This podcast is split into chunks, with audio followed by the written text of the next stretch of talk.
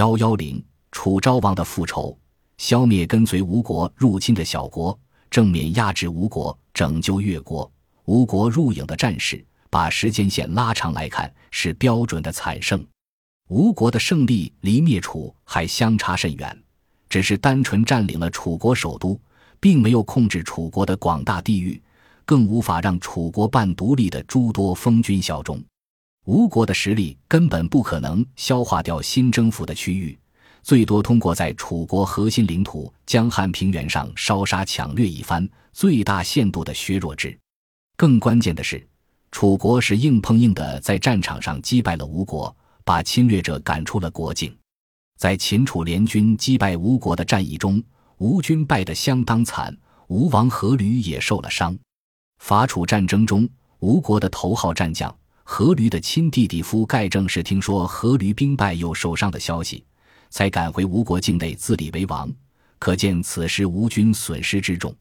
这次跟随吴军入侵的两个盟友是蔡国和唐国。秦楚联军击败吴国，收复失地后第二年，楚国攻灭了唐国，唐国从此彻底的消失在了史书中。《左传》如此记载了随后的吴楚战争：四月己丑。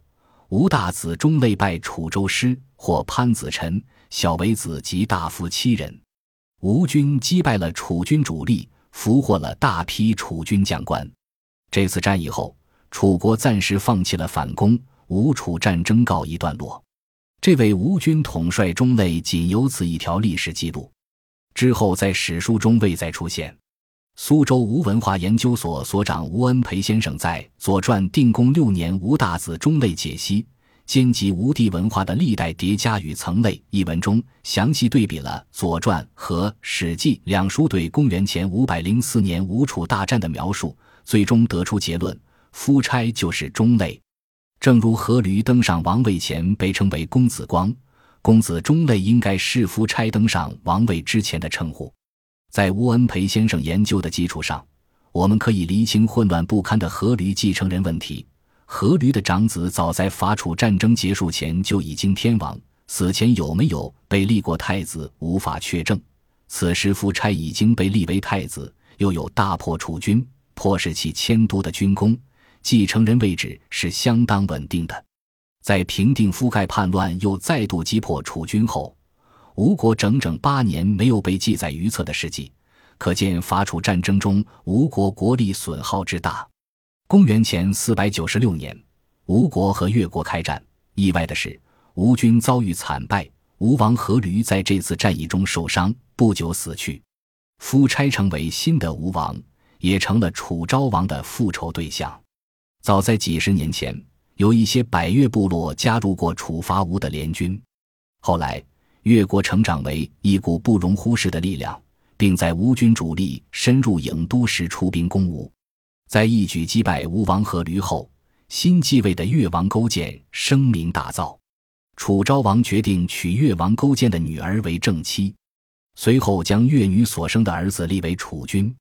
通过这种方式，楚国和越国结成了亲密的反吴同盟。吴王阖闾死后，各方都在厉兵秣马。准备下一轮战争。出乎意料的是，新的战争是以越国先发制人，从水路入侵吴国开始的。吴越此次战事的主要战役为夫交之战，战场在金太湖中的东西山岛，已经逼近吴国首都。孤军深入的越军惨败之后，反击的吴军也深入越国境内，甚至追到了越都会稽城。关于之后吴国对战败方越国的处置问题。已经有过太多的讨论。传统的寓言故事认为夫差夫人之人，甚至衍生出他贪图西施美色的故事。有的人认为勾践还有着几千死士，并且能向西晋山打游击，所以孤军深入，不计困难的吴军难以彻底消灭他。也有的人认为越国就算灭亡了，吴国也无法控制宁少平原，还不如扶植一个已经被打服、暂时听话的附庸国。后两种说法都有一定的道理，但是有一个原因很少被人关注到：楚国此时已经完全恢复了元气，吴国在淮河流域和楚国争夺的前线全面崩盘，吴军不可能在越国地界驻留太久。夫差即位之后，楚昭王相继灭亡了顿、胡等昔日附庸的小国，大概是因为这些国家在吴师入郢的战争中给吴国提供了帮助。夫交之战时，楚国明确打着报蔡国跟随吴国之仇的旗号，开始进攻吴师入郢的始作俑者。现在是吴国在淮河流域铁杆盟友的蔡国，蔡国最终战败投降，楚国掠夺了大量蔡国人后扬长而去。也就是说，吴国在击败却还没有彻底打垮楚国的铁杆盟友越国时，自己的铁杆盟友蔡国已经被楚国打到投降了。在这种情况下，接受勾践的有条件投降，让他作为附庸继续存在。的确算是那个时候吴国的最佳选择，所以楚昭王的这次行动可以说是剥夺了夫差在处置越国时的更多选项，间接拯救了越国和自己的老丈人勾践。蔡国赶忙向吴国求助，吴国选择讨伐跟随楚国伐蔡的陈国，楚昭王派兵救陈，夫差不得不撤退。在这种情况下，蔡国被迫向东迁都。在夫差的支持下，蔡国从原来淮河上游的新蔡迁徙到淮河中游吴国控制下的地区，史称下蔡。蔡国依靠吴军的武力保护，完成了迁都。几年后，楚军又绕过下蔡，攻占了下蔡东边的夷胡部落。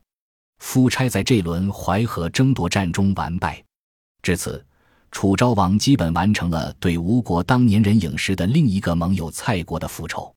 夫差咽不下这口气，又无力收复失地，只能再次攻伐跟随楚国伐蔡的陈国。